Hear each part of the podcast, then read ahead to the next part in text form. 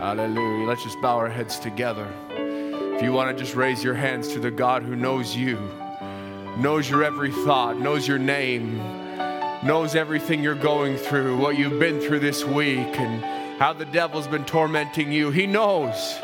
He knows the trial that you're in the middle of. He knows the honey that's in that trial. He wants to give it to you tonight. So why don't you raise your hand to him and say, Lord, just come by my way tonight. Heavenly Father, Lord, we just come humbly before your throne of grace once more. We thank you, Lord Jesus, that you know us. Lord, you knew us before the foundation of the world, Lord. This wasn't something that you just got to know, but Lord, we came to understand that you called us. You draw, you drew us, Lord, and you brought us to this great light, Lord Jesus. You called us out of darkness when no one would even, could even love us, Lord. You loved us, Father. So, Lord, we just want to reach out again to you tonight, Lord, and ask you come by our way. Lord, would you remember those who are at home tonight? They're sick and not able to come into your house. Lord, that have a desire to be here. Father, would you just come by their way tonight, Lord? Touch them especially, Lord Jesus. Be in their rooms, Lord, in their homes, Father. Fill them, Lord God, once again tonight. Recharge them, oh God. Lord, we thank you, Father, for the ones you brought home. The Perazok family, Lord, you brought them back home. And Lord, we thank you for the testimony, Lord, of Sister Sarah, Lord. And thank you, Father. Would you touch her, Lord Jesus, we pray. Lord, we just commit our needs into your hands, knowing, Lord, that you're capable, Father, and able and faithful to perform all that you've promised, Lord Jesus. So, Father, we just commit the reading of the word now to you. Break the bread of life again, Lord. Feed our souls, we pray. Jesus, we've come with a big cup tonight, Lord, expecting you to fill it. In Jesus' name we pray. Amen. Amen. Amen. Let's take our Bibles together. Thank you to the musicians. God bless you. God bless you. Sister Claudette, God bless you for that special. Amen. He still saves. Amen. Amen. Oh, the precious blood of Jesus. Amen. As Brother Danny had mentioned, it was, there's a few traveling. The memorial service for Brother Jim is tomorrow, I believe. And so just remember that in prayer for the family and those that will be there and traveling. Amen. Let's turn to Romans chapter five, if you would. Romans chapter five.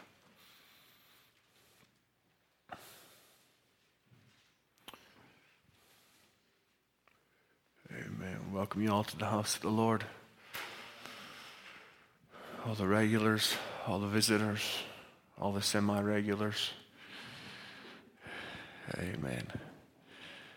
God bless you.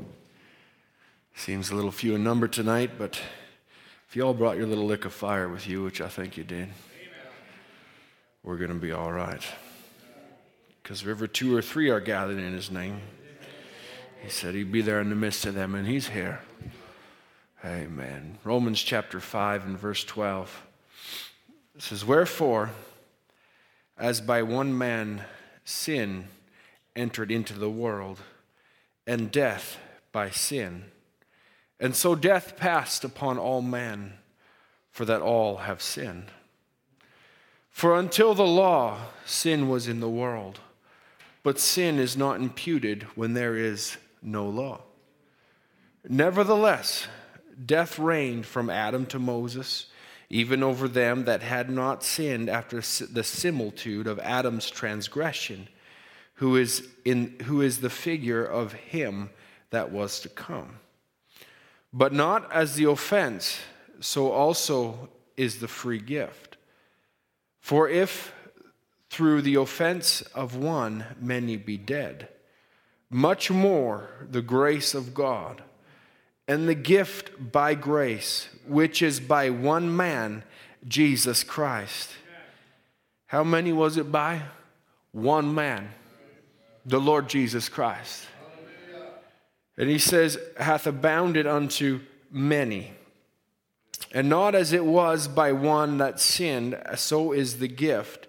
For the judgment was by one to condemnation, but the free gift is of many offenses unto justification. For if by one man's offense death reigned by one, much more they which receive abundance of grace and of the gift of righteousness shall reign in life by one, Jesus Christ. Therefore, as by the offense of one judgment came upon all man to condemnation, even so by the righteousness of one, the free gift came upon all man unto justification of life. For as by one man's disobedience many were made sinners, so by the obedience of one shall many be made righteous. Amen. Hallelujah. Moreover, the law entered that the offense might abound, but where sin abounded, grace did much more abound. That as sin hath reigned unto death, even so might grace reign through righteousness unto eternal life by Jesus Christ our Lord. Amen. May the Lord add his blessing to the word. You may have your seats. Amen. I want to just begin here, and I can't seem to get away from the thought of integrity, so tonight we'll just take a title of Integrity in Failure. Integrity in Failure. And I want to just take and start here in Romans chapter five if we could, and if you just bear with me a little bit, and it's, you know it's a Wednesday night, but you know it's a Wednesday night. It's not just a Wednesday night. It's a Wednesday night. See, there's a difference there. Amen. We came to have church. Amen. We came to enjoy the presence of the Lord, enjoy all of his benefits that he pours out daily upon us. Amen. We came to be in the presence of God, not just to come and drag ourselves to sit on a hard wooden pew. I'm convinced at End Time Message Tabernacle that nobody comes here because they really want to sit in these pews. Because of the pews. It's because there's something else here. It's because you've came to be in the presence of God. Amen. So th- that's my bid for don't bid, don't pad the pews, if in case you're wondering. You can all see me out back. I'll slip out that way. Amen. All right. Now the butterflies are going the same way.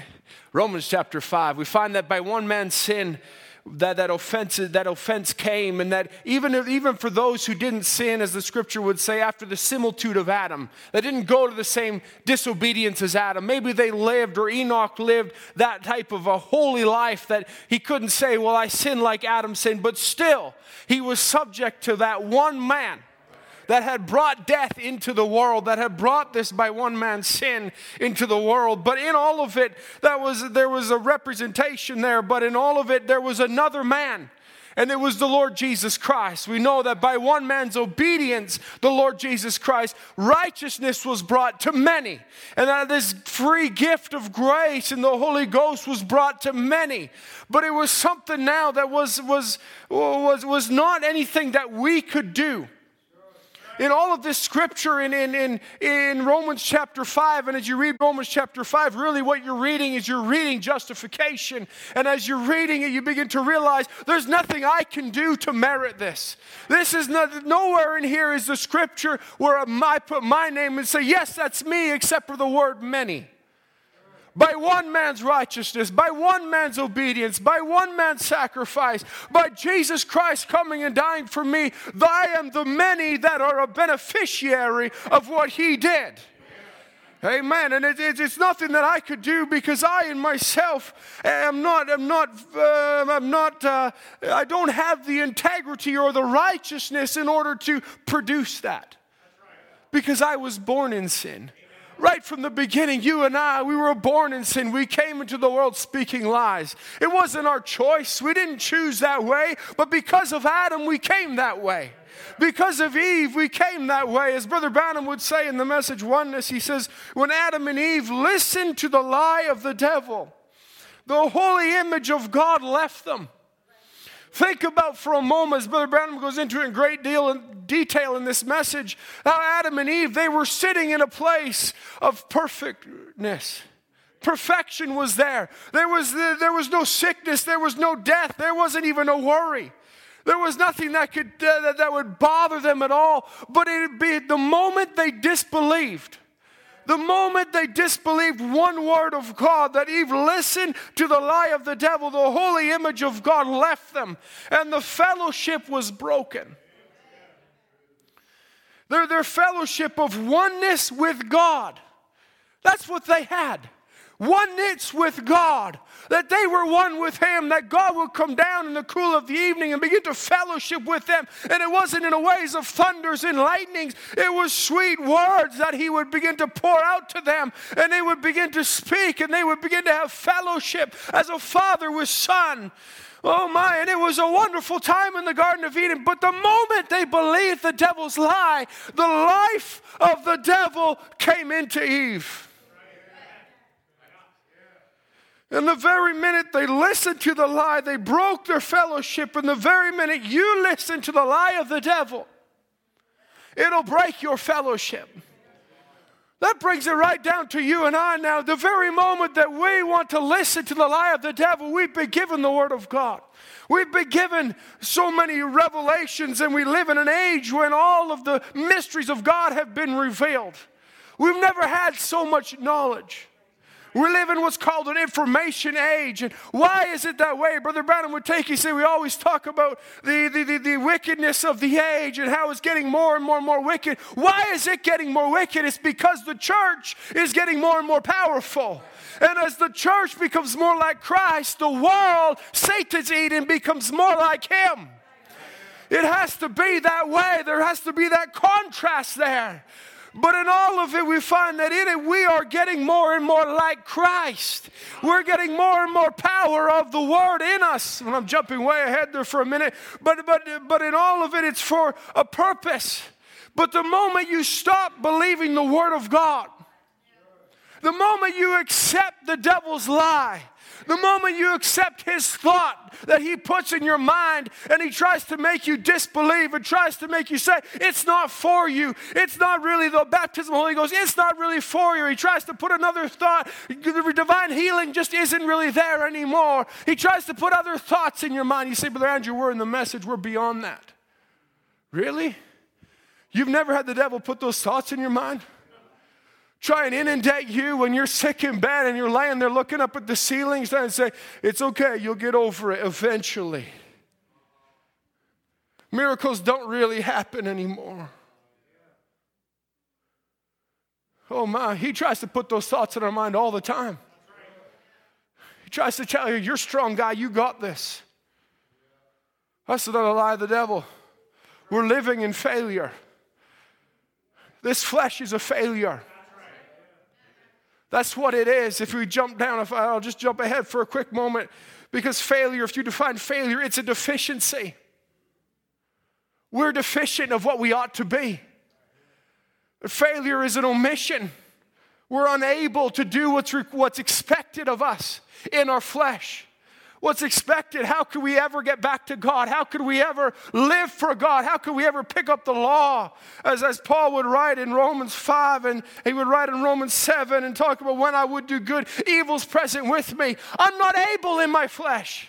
There's an omission there. There's something that's failing in me.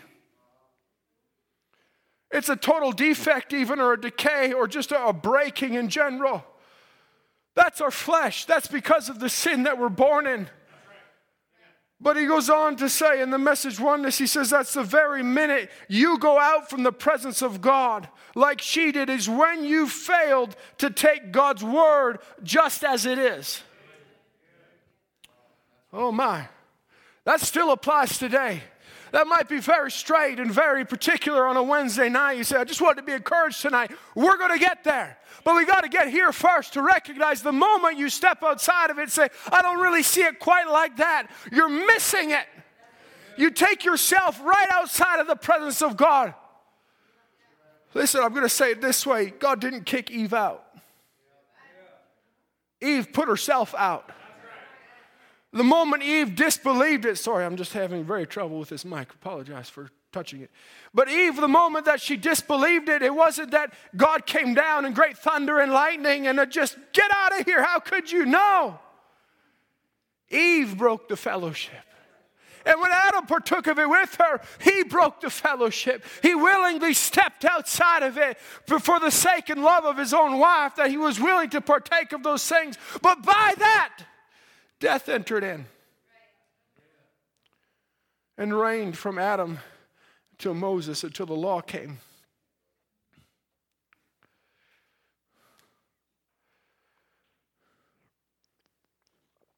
Really, as I said, if we if we want to jump ahead a little bit, Romans, the chapter five, Paul largely deals with justification. And then if you read it in chapter six, he deals quite largely with sanctification. As he begins to go into chapter six, starting with, if you're justified, shall you continue in sin? God forbid. He says, then if you if you then he then he goes into, you should yield your members as members of righteousness. And he goes into, whatsoever you obey, who, who, whatsoever you obey, that's whose servant you are. If you obey the, the, the thoughts of the devil, that's whose servant you are. If you obey the word of God, that's whose servant you are. Amen. It, it, it depends where your obedience lies. That's where your allegiance lies, and that's whose servant you become. And in chapter seven, Paul begins to deal actually with the infancy of the new birth. He begins to deal with a newborn Christian, really, where he begins to talk about how long, as long as you are alive to yourself, then the law applies to you and you're subject to its headship. When he talks about, if you pick up your Bibles, go to Romans chapter seven, you begin to find out, he says, when a woman, when her husband is yet alive, she's subject to him. That's the way it is for the church. As long as you, the individual, are alive to yourself, trying to walk in your own way, you're going to have to answer to the law. But he goes on to say, but when the, when the husband is dead, she's free from that. When you're dead to yourself and no longer walking after your own ways, you become alive in Jesus Christ. You're no longer subject to that because there's something else in you. Living. Oh, my. Let's pick it up, if we could, at Romans chapter seven and verse fourteen. For we know that the law is spiritual, but I'm carnal, sold under sin. It says, for that which I do, I allow not. For what I do would, that do I not. But what I hate, that I do. This is the contradiction of someone who's just been born again, and they've just had an experience with God, and they've just come into this, this, this, this walk with the Lord, and they begin to struggle within themselves and say, God, I know you came, I know you touched me, and I'm trying to do right, but there's I just keep tripping, and I just keep tripping, and I just keep tripping. It's exactly like a baby that's trying to learn how to walk. He doesn't immediately jump up and immediately start walking. Praise God. I got a niece that's trying to do that. Little Selah. She's real sweet and cute. She's just, she didn't crawl at all. She's just trying to walk, and she, she keeps having to hold on to mommy's hand.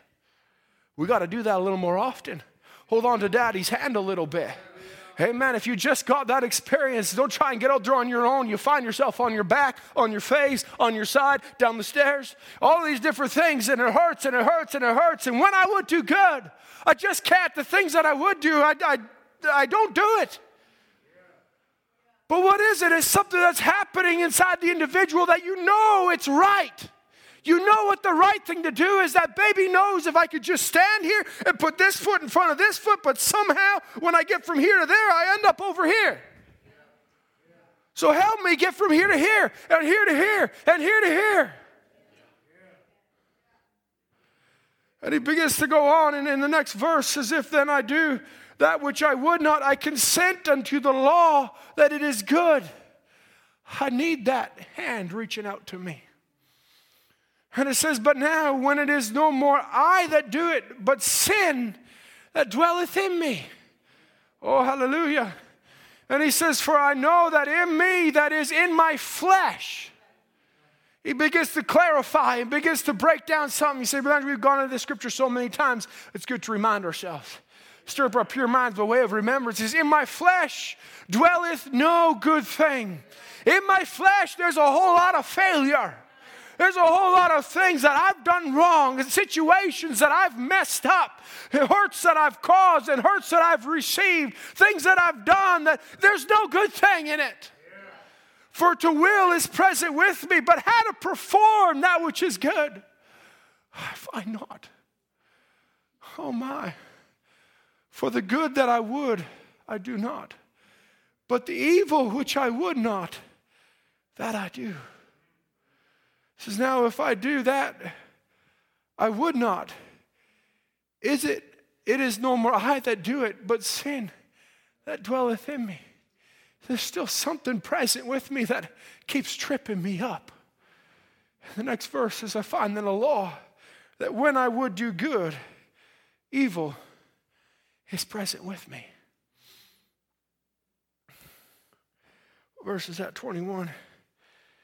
Oh my, for I delight in the law of God after the inward man, but I see another law in my members, warring against the law of my mind, and bringing me into captivity to the law of sin which is in my members. O wretched man that I am, who shall deliver me from the body of this death? Who's going to do it? Christ. Who's working it? By one man.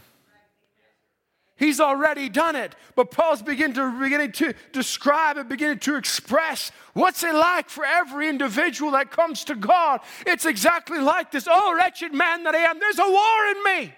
There's a battle in my members. And we know the story. Which one, which dog is winning? The one I feed the most. The one that I feed the most, that's the one. How do I learn how to be like Christ? I got to keep feeding. I got to keep on it. We just had some come back from a camp. God bless you. Feed that experience. Yeah. Amen. If God's ever been there and, and, and touched you in a way, get in the message of the hour. Get in the word. Pick it up. Feed on it. Pray. Seek God earnestly that he'd teach you how to walk. Oh, wretched man that I am, who shall deliver me from the body of this death? I thank God through Jesus Christ our Lord. So when with the mind I serve, I myself serve the law of God, but with the flesh, the law of sin. So in this we find a contradiction where we begin to talk about it and say, listen, in my flesh, I'm a failure. But inside of that, there's integrity. Inside of that, there's something that is warring against it, that is pushing out, that is helping me to overcome. In order for there to be a battle, there has to be two sides. A battle isn't just the flesh. If the flesh is the only thing there, there is no battle. There is no battle, and you know you're in a bad spot then if the devil's not after you because he's got you. If he's never fighting you, if he's never putting those thoughts in you, trying to discourage you, he's got you. But he's fighting you because there's something in you pushing back against it. He's trying to tell you you're not worth it because there's something in you saying you are worth it. He's trying to tell you you're not a son of God, you're not a daughter of God because there's something in you saying, yes, I am. Hallelujah. There's something hell. He's trying to push and say the rapture's not for you because there's a Spirit of God in there calling out for a rapture, calling out for a body change. That's why he's pushing so hard. Oh, praise be to God. He's trying so hard to flip the tables because he wants to bruise your head so bad because he's sick of his being stepped on. But we have a word of God that says we shall bruise his head and he can't come any higher than the bottom of my feet. Hallelujah. Oh my, Paul, as he begins to deal with this, this progression of the Christian walk, he recognizes as we get into chapter eight, he begins to recap the chapters at the end of chapter eight. But as he starts chapter eight, he begins to talk about, but in Christ, those who walk in Christ Jesus, there is no condemnation to them that are in Christ Jesus. Oh, there's still a conviction for what is right, but there is no more condemnation. There is no more where the devil's winning the battle because you're found in Jesus Christ. And as long as you believe the word, as long as you stay behind that defense, he can't touch you. Then why does it hurt so bad? Because you've got to walk away from that first. As soon as Eve disbelieved one word, she put herself outside of the presence of God. Oh my. As Paul began to deal with this progression, he began to recognize something in it as, as it begins to come alive to him. as he was there, perhaps writing this, as we believe he was writing this in, in the jail, or as he was in captivity in Rome, and he was chained to a Roman soldier. He was there chained to a Roman soldier. They were together. We know how it's been preached here before, but I just want to bring it back up to your remembrance that he was chained to a Roman soldier. And as he began to think about these things, it began to remind him perhaps of his early walk. And I would do good. Evil's present with me. I want to get down and pray, but this Roman soldier, he's right here beside me. We're chained together. I want to read the word, but this Roman soldier, he's chained to me. I'm stuck with him. He began to realize in my body it's impossible for me to be anything but a failure to the law of God. But that's why Christ came and died to redeem us from our sinful flesh, so that I could walk according to the law of God in my mind, bringing every thought captive to the Spirit of Christ that is within me. That's where he begins to go in chapter eight. He begins to go down and he begins to say, we didn't receive the spirit of fear. We received the spirit of adoption, whereby we cry, Abba, Father. And before that, he goes back and says, but if the same Spirit that, dwell, that raised up Christ from the dead dwell in you, it will also quicken, bring subject your mortal body. If it's the Spirit of God in you, it will win the fight. Yeah. Hallelujah. He's a conqueror. He's more than a conqueror. Yeah. Oh my, let me just jump way ahead because we're way over the place anyway. So here we go. The Patmos Vision, the church age book, Brother Branham would say this, but nothing could conquer Christ. He that descended is now ascended above all. And unto him that was given a name that is above every name. Yes, he conquered death, hell, and the grave, and has the keys thereof. What he looses is loosed. What he binds is bound. Oh my, think of it. You won't have a foot to stand on if you get to judgment and you begin to say, but I fought for the people's freedom. I fought for the people's rights. I fought for the my my God-given American, Canadian rights, and I did everything. God, I helped people through their life. I did all these things. He would look at you. I believe this all my heart. He would look at you and say, why would you waste your time with that? See, really? Because he said, he whom the Son has set free is free indeed. Why didn't you spend your time getting them to me, and I'll set them more free than any country can? Why would we waste our time on that when we got a better kingdom to be fighting for? We've got a God that is willing and able to set you free, not just from the oppression of mask and mandate and this and that and that and this, but to set you free from sin.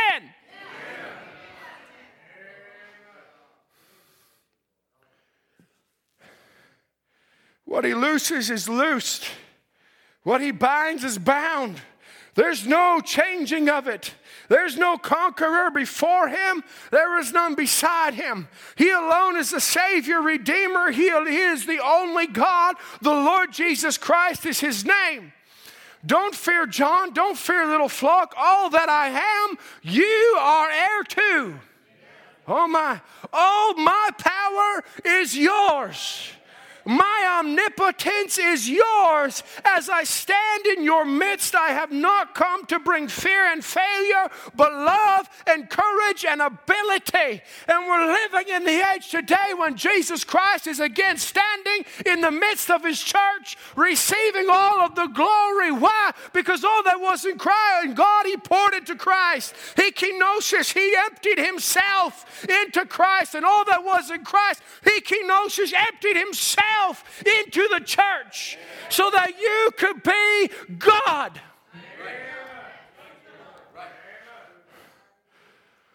Oh my, what did it bring? Did it bring fear and failure? No, that's what this sinful body brought. He brought love and courage and ability. All power is given unto me, he says, and it's yours to use. What doth hinder us? What doth hinder us? It's this weak hand of faith. The Branham says this word of God, it requires a strong hand of faith in order to wield it properly. Oh my, he says it's yours to use. You speak the word and I will perform it.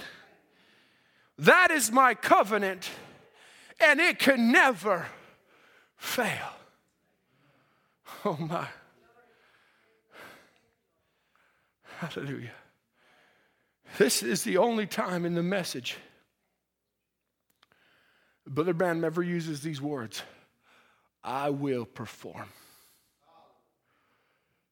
Because God, he's not a performer. God is a builder.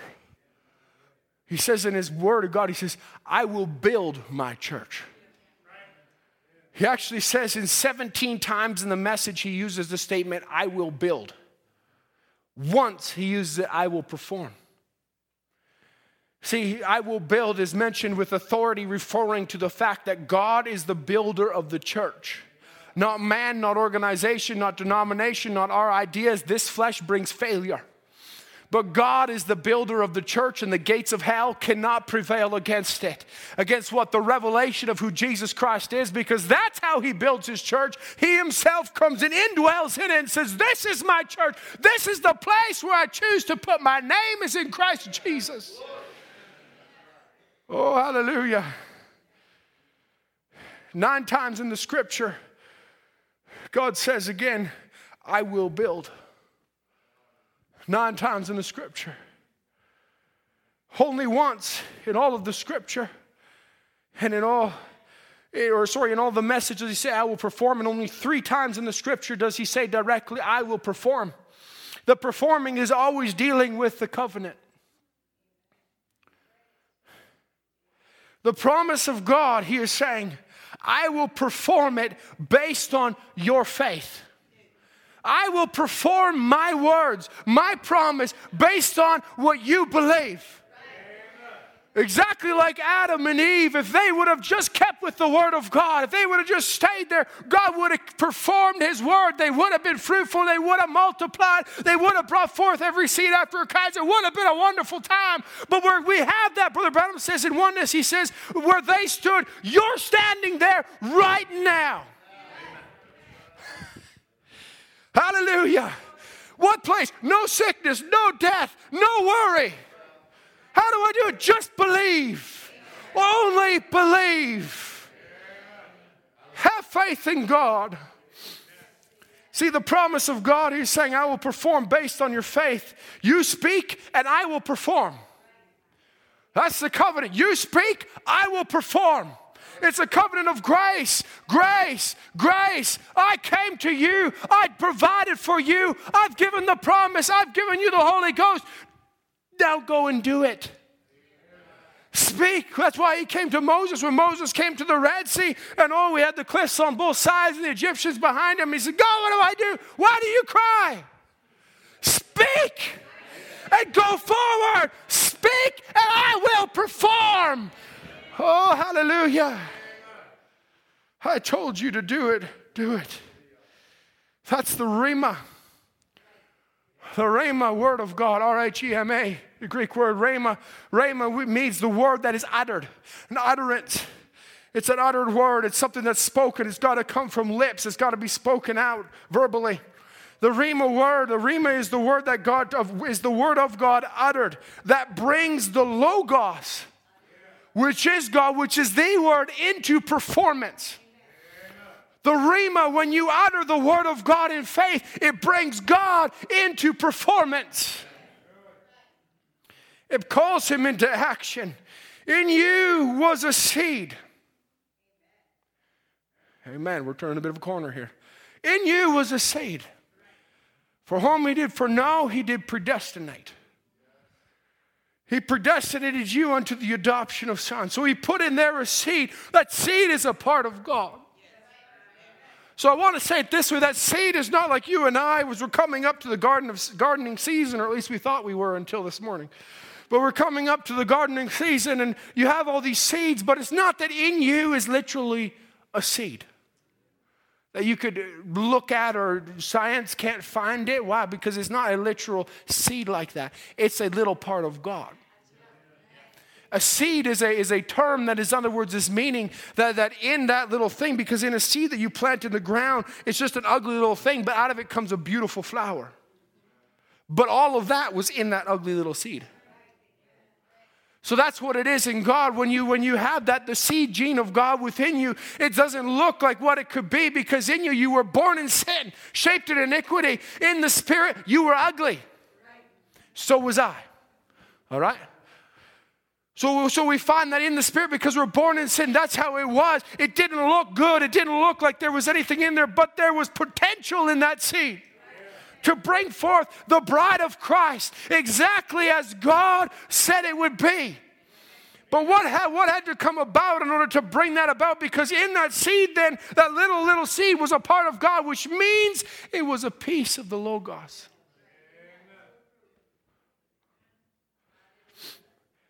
It was a seed. That little part of the word, the Logos, sitting there dormant, waiting for the right time.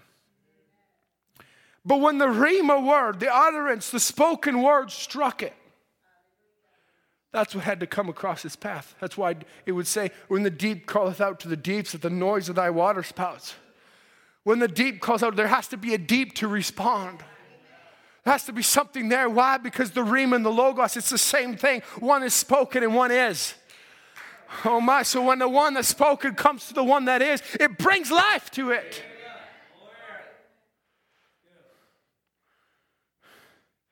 Deep responding. It sprung the Logos, that seed that's in you. It sprung that into action. That's why you had to be predestinated to receive the baptism of the Holy Ghost. Because Brother Bradham would say, you didn't become sons, you always were.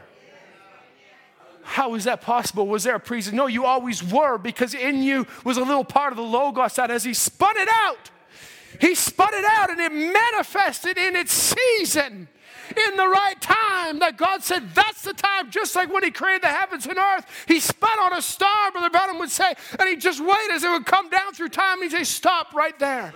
That's the spot. What was he doing? He was writing his first Bible, and in that he began to write a second Bible in the pyramids, just perfectly exactly the way it was, and tell, tell Enoch, just do it this way. Just put seven steps. Just make it three sixths. Just do it this way. Why? There was a certain reason. Because God was writing a Bible, and when he wrote this one, he inspired men of old, moved of the Holy Ghost. What was it? It was God saying, stop right there, because I've got Rachel Jackson right there. And oh my, what was going on? As if you had to spit it out this way, there's Mark Parasol. Stop right there. That's his seed. When that word comes to that Logos, it'll strike. Oh, hallelujah. I am excited. Hallelujah. I feel like praising, praising him. Hallelujah. We got something to worship about. Because Satan tried. I love it when, oh, when Satan, he tried so hard to rob God. He put his seed in God's garden. But God said, go ahead, I've already planted a whole bunch of seeds. I've already taken my Logos and I've spun it out across a people. And I've got seed in your garden and it's multiplied. And there's more in there than you could ever get your hands on. Oh, praise be to God. And he's trying so hard to pour his pesticide and his herbicide all over you. But there's potential in that seed that there ain't no herbicide can stop it. Oh, hallelujah. Hallelujah. Because if God be for us, how do I know God's for me? Because there's a part in me that's the Logos. God is for me. It ain't me. I find that a law when I would do good, this evil is present with me, but it ain't me. It's Jesus Christ in me, causing me to live this life. Oh, hallelujah. The Logos within you. When the Rhema came to it, the Logos, it began whirling. It began swirling. It came to life. That's why there became a war within yourself, because something in there began moving, began crying out against the sins of your own flesh, began crying out against the members of unrighteousness. I can't walk this way anymore. I can't do these things anymore. I can't talk this way anymore. Why? Because it was God. Hallelujah. See, all power is given to me.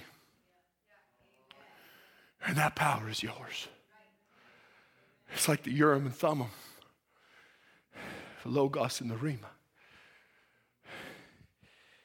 The Urim Thummim, as we know in the, in the scripture, I've preached on here before, it would be there either, either on the priest, or they would have it on the post of the temple. And when someone would prophesy, or they would say a prophecy, they would bring them to the Urim Thummim. It was the breastplate. It was the Urim Thummim were behind the breastplate of the stones. And in it, if the prophecy was true, it would light up. In other words, listen, if the Rhema was true, the Logos would go into action. Hallelujah. That's why when somebody came by your way before you received the light of the hour and they begin to preach to you something, you know what? All of it didn't sound so good. You know, okay, that's nice, but you know, there's got to be something more. Oh, that's nice, but there's got to be something more. Well, that's that's good. I, I like this little part over here, but that, I just can't accept that. There's something about it when you were baptized wrong and you just begin to go, well, okay, if this is what I have to do. And you come out of the water, you go, man, it just doesn't seem right. But when the truth came across your path, it began to flash. It began to put something into action, and you begin to go, oh, this is real. This is the this is the Rhema. This is the word of God that begins to be spoken out. When I sat under that voice, when I heard the message of the hour and the tape began to speak, there was a voice behind that voice that, that sounded to me. The coworker next to me sitting there going, what's that you listening to? Turn it off. I don't like it. And you're like, oh, this is life. Hallelujah. The truth in what you are professing as a believer is in the moving of the Logos to back up the Rhema word that you speak as your confession. Hallelujah. This is exactly how divine healing works. When you begin to, like Paul Ryan, as we heard on Sunday, when he began to confess, praise the Lord, I'm healed. Praise God for healing me. Praise God for healing. What was it? That was the Rhema word that was going out. He said, the word of God said, I'm healed. So I'm healed. I'm just going to keep confessing I'm healed. Just like Brother Branham, who sat there, he just kept eating another bite of beans and onions. Sounds nasty when I'm healthy.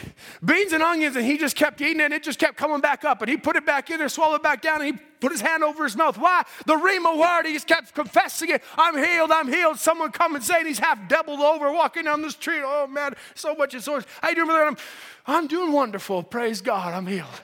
As soon as they walk away, you say, Brother Andrew, Brother Andrew, that's that's lying. No, that's confessing. That's the Rhema word coming out. Just like God said in the beginning, let there be light. It might have taken a hundred million billion years to bring forth, but he believed his word and it happened. Amen. Hallelujah. Amen.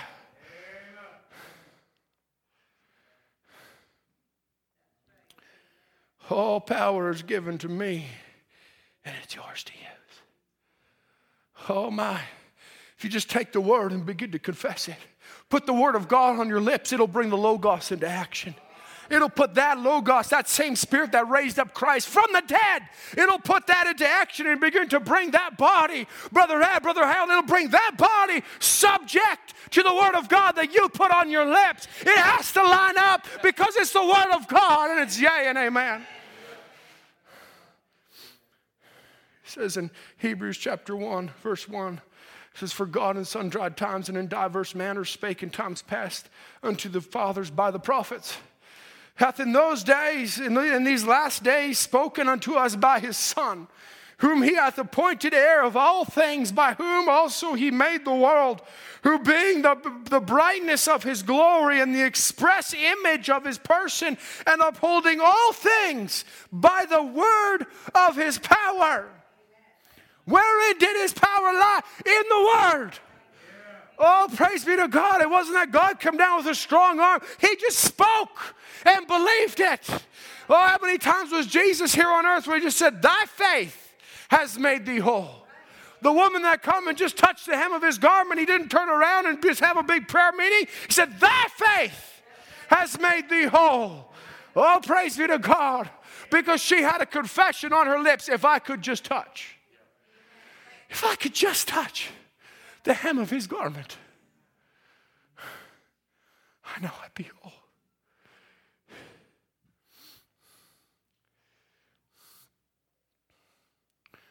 Oh, praise be to God.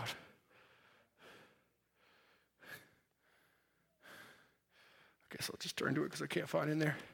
Mark chapter sixteen would write it this way. It's so familiar to us, I could just read it, but I want to get it right. It says, but he said, go ye into all the world and preach the gospel to every creature. He that believeth and is baptized shall be saved. He that believeth not shall be damned. And these signs shall follow them that believe. I'm going to give you some rhema right now. In my name they shall cast out devils. They shall speak with new tongues. They shall take up serpents. And if they drink any deadly thing, it shall not hurt them.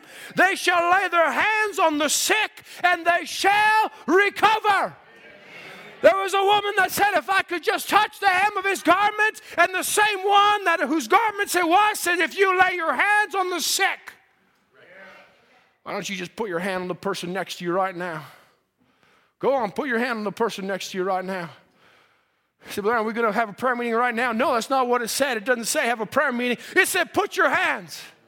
It said lay your hands. Do you believe? Lay your hands on the sick and they shall recover. You know, I don't feel sick, whatever it is, physical sickness, spiritual sickness, or sickness of the soul.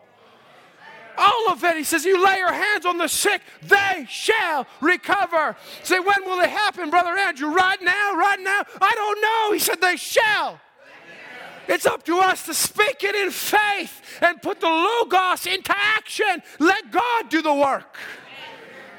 Because he gave the promise, and if he doesn't fulfill it, he's guilty. That's a quote. Brother Branham says that. If God doesn't fulfill the word of God, he's guilty of it because he promised it and he told you he would perform it.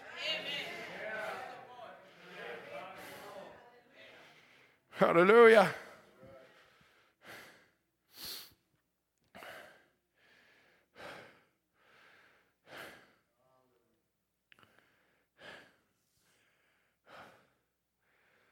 Holding all things.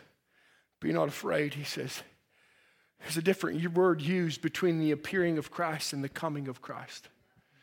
It's two different words altogether. He said Christ is appearing in these last days in his church, bringing his church together in unity and faith and power in the word altogether. That when he returns, he'll find the same church. Oh, praise God. I believe he's here finding that church. One that believes. One that's in unity. More than anything, brothers and sisters, I was talking to a brother today about it. The more I pray about it and say, Lord, what about this and what about that?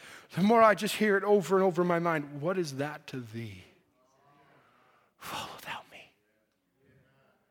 It wasn't for Peter to get all up at himself and say, well, what about John, John, John? How of you? What if it to thee if he tarries till I come? What is it to thee if this brother goes over there, that one goes over there, this one's up there, that one's down there? What is that to thee? Keep your eyes on the word. Keep your eyes on Christ. Keep your eyes on the Logos. And what will be happening is from your lips will come the Rhema. It'll bring the Logos into action. Oh, my. So, Brother Andrew, you don't know what I'm dealing with. I've got so much failure in my life. I've got so much I've tried. People have shoved me down. People have told me. People have pushed me all over the place. I've seen so much hypocrisy. Oh, my. You got your eyes on the wrong thing. I'll paraphrase it quickly. I was going to go to Genesis chapter twelve because in Genesis chapter twelve, God calls Abram. And he calls Abram and he sends him down to a land. And as he goes down to this land, and he says, I'll bless thee. And whoever will bless thee, I will, will be blessed. Whoever will curse thee will be cursed. And he says, I will give your, this, this land to your seed once he gets down there. Lot's hanging around, watching all these things. Going, yeah, I like this. I'm going to be blessed. I'm gonna. I, everyone that curses me is gonna be cursed. Whew, this is great. Little make-believer Lot down here, and he gets right on down there, and he he starts going down with Abraham, and he's wonderful. And then he hears where Abraham comes. He begins to testify around the supper table. God spoke to me today. He said, "Look at all this land. I'll give it to your seed." Lot goes, "Yeah, that's me. All right, I'm gonna be prosperous. I got prosperity doctrine." That's all he's seeing, right? And he's just, oh, he's just having a jubilee. When times were great, he was having a jubilee. Then we find the next few verses, they get down, there's a famine in the land. And he starts looking around this land going, really? This is what I get? And they go down to Egypt. They make it all the way down to Egypt. And he's, he's, he's there with Abraham. Because he's with Abraham, and there's a famine in the land, so they all make their way down south, and they go down there to Egypt. They haven't separated ways yet, and they get right down there. And he knows God spoke to Abraham, so he's got his eyes on Abraham. A lot of people today got their eyes on a man. He's got his eyes on Abraham. This guy, God's called him out. God's given him all these things. God's blessing him. Praise God. This is amazing. We're having wonderful prosperity. We had a little trouble up there, but he, he's going down here south, so I'm with him. And he gets right down there. He's like, whoo, we're going to have a time down here. And praise God, we're blessed. And anyone curses me is cursed. I'm somebody. And they get right down there. And here comes Abraham and says, it's my sister. Lot goes, what? I thought this guy was perfect. God spoke to him. And he's had great experiences. And he's my pastor. And he's somebody. And he just told a lie like this? Hypocrisy.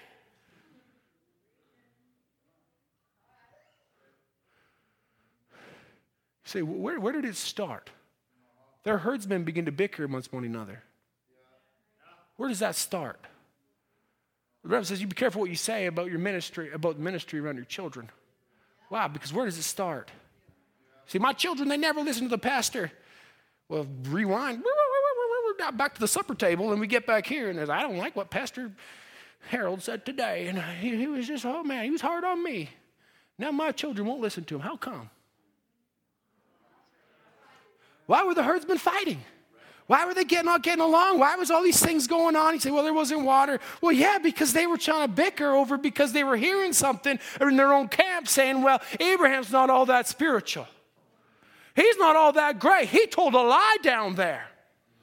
And then God said he had to pray for him. I'm not so sure about this whole message thing anyways. Because now we go, I'm not kind of confused. He lost sight of the Logos. He lost sight of what was going on, that he was down in a place where he ought not to have been in the first place, but he couldn't understand the seed. Yeah. He couldn't understand that Abraham was predestinated for a purpose, and he was to bring forth a son, and God called him, and God was not looking at the integrity of Abraham's flesh. He was looking at the integrity of the promise, and he knew the promise would not fail. He wasn't even looking at Sarah when Sarah laughed. He was looking at the covenants that I will perform. Amen. Oh, praise be to God. He might be looking and saying, I'm such a failure tonight. I'm a failure in every which way, shape, or form. God's not looking at you. He's looking at the real you inside the Logos saying, I will perform. The thought that I had of you is before the foundation of the world. It won't fail because it's part of me. Hallelujah. It won't fail because it's part of me. And you can no more die than God can die. Oh, and if God could die, the devil would have killed him a long time ago. Let me be more specific, two thousand years ago. Right? Because he tried when Abel. Oh my, because there was a promised seed. There was going to come one that was going to redeem. Hallelujah. There was coming one that was going to redeem. I feel good right about now. I don't really care what time it is. I don't know about you, but he was coming one that was going to redeem. So he thought, well, I'm going to get him. So he got him and he inspired his own son, Cain. And he got right down there and he killed Abel. He said, I got him now. But there came a resurrection called Seth. Yeah. Oh, hallelujah. And we come down all through time. He thought, I could kill him this way. I could kill him that way. Finally, he come down to Christ. And he said, I got him now. He sunk his only weapon of death so far into God. He lost his only weapon. Oh, praise be to God. Just like Goliath, he stood there with a great big boast. It said, I'm going to feed you to the birds and I'm going to kill you. I'll take you and put you on a spear. It'll be a great thing. He said, the battle's not mine. The battle is the Lord's. And that little stone didn't kill Goliath. It just knocked him down, but there was something else. He took the devil's own weapon. And he cut his head off with his very own weapon. Oh, praise be to God. What's the end of the devil? Go read it in Revelation chapter nineteen, twenty. You'll find out it's his very own weapon. The lake of fire, the devil's hell. Oh, put him right in there. Oh, praise be to God. Satan ain't got nothing on us. Oh, my. Hallelujah. He says, what is it? In the message oneness, he says, what is it? You've got to get with the word. Get yourself killed out. Whew. Oh, hallelujah. That's exactly what Paul was dealing with. As long as you're alive to that old husband, you're subject to it. As long as you're alive, you're subject to what the devil says. But you got to kill yourself. You got to lay yourself down. And that representation of that is in the waters of baptism. If you went in there alive, then you went in a wet, dry sinner, you came up a wet sinner. But if you died first, you came up a candidate to receive the baptism of the Holy Ghost. It's clean and sanctified and justified, ready for service. Oh, my. But he says, you got to kill yourself out. I'm persuaded that many of us friends have received the Holy Ghost, but we just receive enough. Till we get to Romans chapter seven, and that's about it. We don't ever get all the way to Romans chapter eight. We just get to Romans chapter seven, and we just get there where it's just, oh, man, when I would do good, oh, God, evil's present with me. Oh, there's nothing good in me. I'm a terrible failure. I just over and over, oh, God. And that's as far as we get. It's just to the point where we don't, we know it's wrong to tell a lie. We know it's wrong to do this, and we know it's wrong to do that. He says, but listen, but God wants to fill every fiber of his church. Doesn't matter if it's talking about your soul, your spirit, your body, your hair, which is dead follicles. He wants to fill every fiber. Oh, praise be to God of his church. He wants to fill your thinking. He wants to fill your mind. God, this is kenosis. This is God wants to empty himself into you till you're so full. He can fill your mind. He wants to fill every bit of you. Just make you completely, totally dead to yourself and to your thinking. Just so surrendered in God till his word's just living right through you. Oh, praise be to God. You don't know nothing else but God's word. Just stay right with his word. It is life. He says, my words are life, said Jesus. He placed with them teachers believing in the Bible, prophets that say the truth, that say, show the same prophecy they've always did through the ages. Once he's done, he's showing himself alive among them, confirming his word. His word. His word. The kingdom of God is God's word made power. We could go right to Hebrews chapter twelve right there. We have received a kingdom which cannot be shaken. What is that kingdom? That kingdom is God's word made power. In other words, it's not just the logos in the heart. It had to become rhema. It had to be spoken in faith. There had to be a power behind it that God would bring to manifest.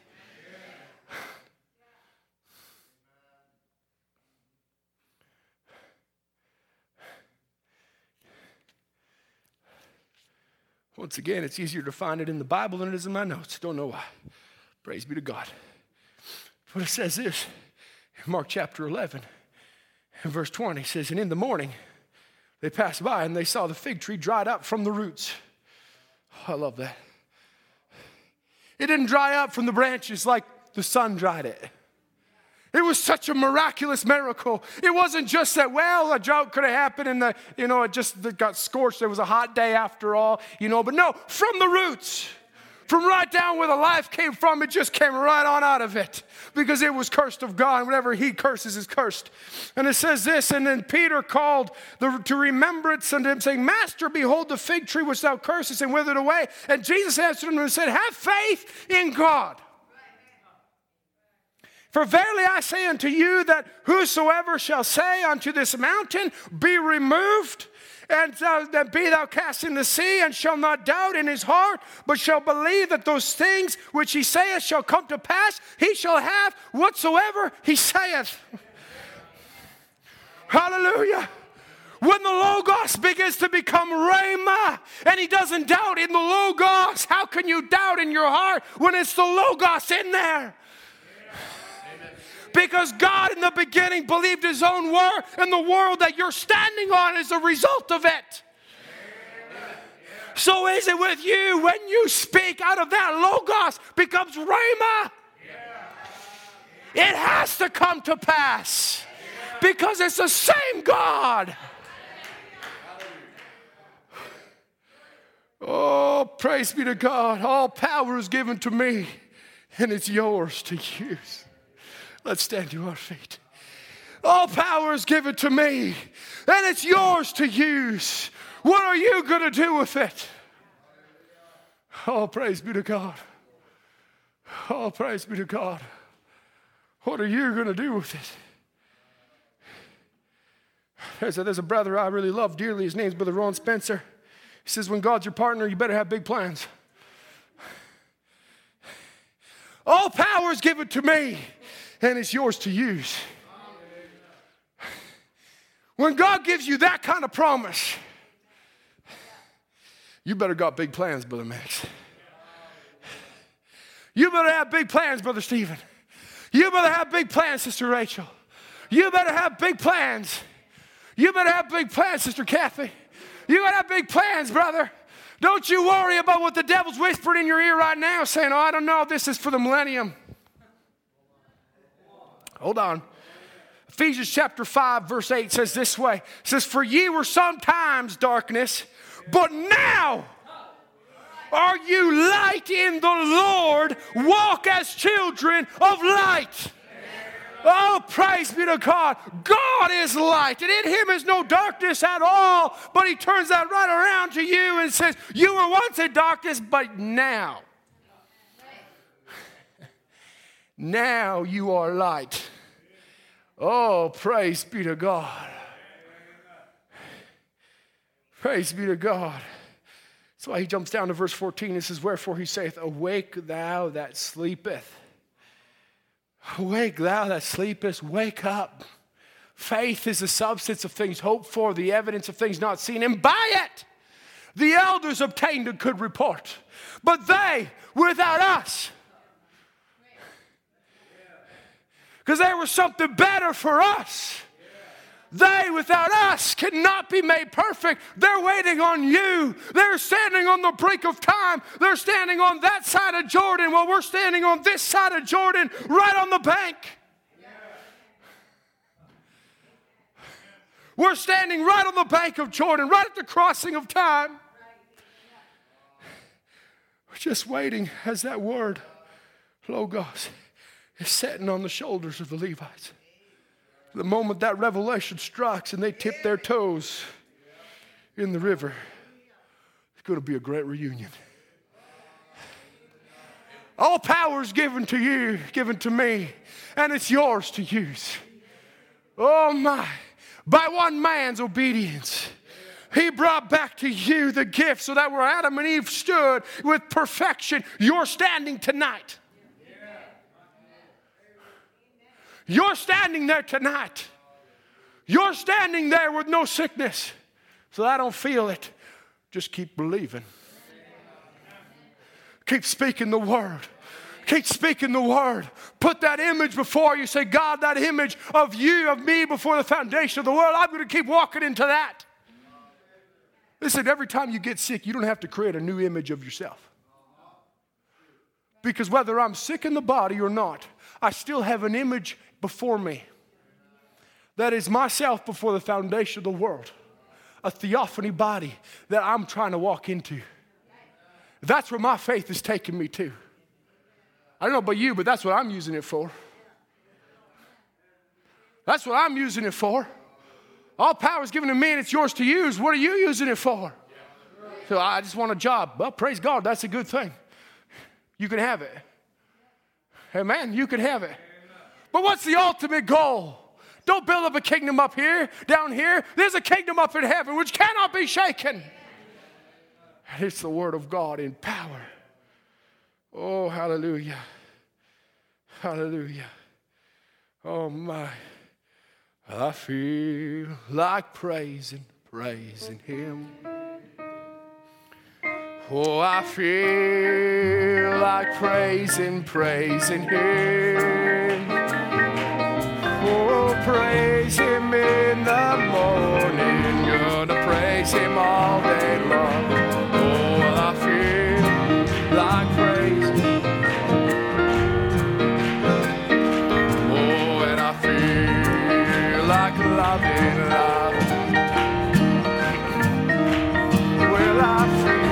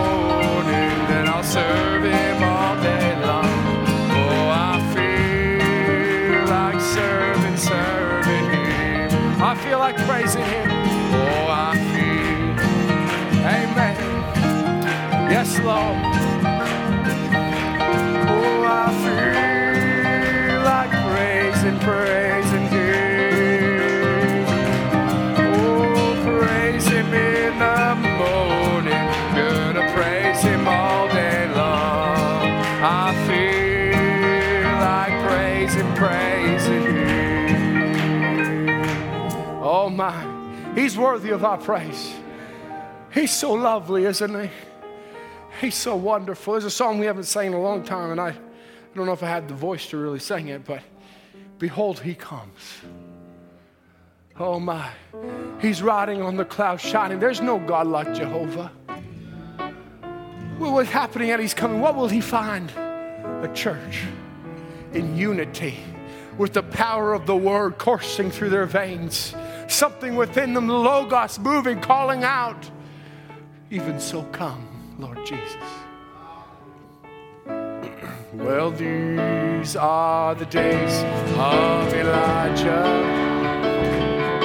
declaring the word. And these are the days of your servant, Moses, righteousness.